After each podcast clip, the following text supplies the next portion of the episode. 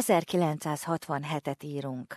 Ausztrália készen állt a változásokra. Közelgett a referendum, és az őslakos jogi tanácsadó Faith Bendler a hetes csatornán arra kérte az ausztrálokat, hogy szavazzanak igennel. I don't think that we should take it for granted that there will be a yes vote. The time has come when Australia can no longer tolerate legal racial discrimination against its indigenous people. Az 1967-es népszavazást később Ausztrália történelmének eddig legsikeresebb referendumának nyilvánították. Az ausztrál népesség több mint 90%-a szavazott igennel arra a kérdésre, hogy megváltoztassák-e az alkotmányt, az ország alaptörvényét, és biztosítsanak-e több jogot az őslakosoknak és a Torres Strait szigeteki népeknek. Az alkotmány 12-es számú cikkejét, mely korábban kimondta, hogy az őslakosok ne szerepeljenek a népszámlálásban, eltávolították. Az 51. cikkelyben szereplő őslakosokról szóló kitételt is eltörölték, melyben korábban megtiltották, hogy számukra kedvező külön törvényeket hozhassanak. Az őslakos asszony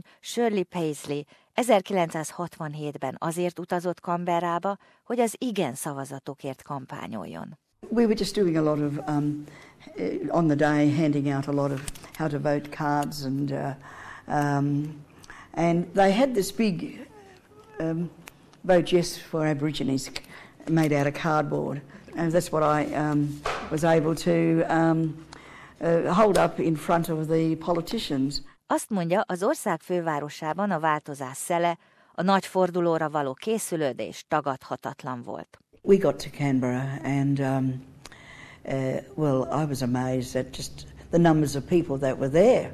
They were talking about what it was like coming from country, rural areas, uh, and coming into the city, looking for housing, looking for employment, opportunity for training. They, they were uh, talking about the need for children to go to school. I think we were realizing that it was significant and an important time. A New South Wales Egyetem alkotmányos szakértője, George Williams professzor azt mondja, az 1967-es referendumra mindenki nagy szeretettel emlékszik, de sokan félreértik, mi is történt akkor. Many people have some myths and misconceptions about what this referendum actually did. It didn't give Aboriginal people citizenship, it didn't give them the vote.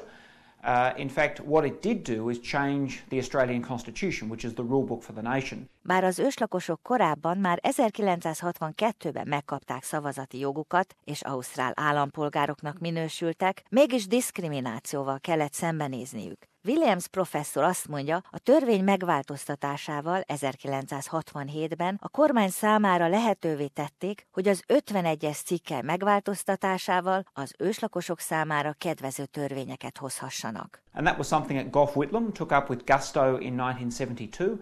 It's what led to laws around sacred sites, native title and the like.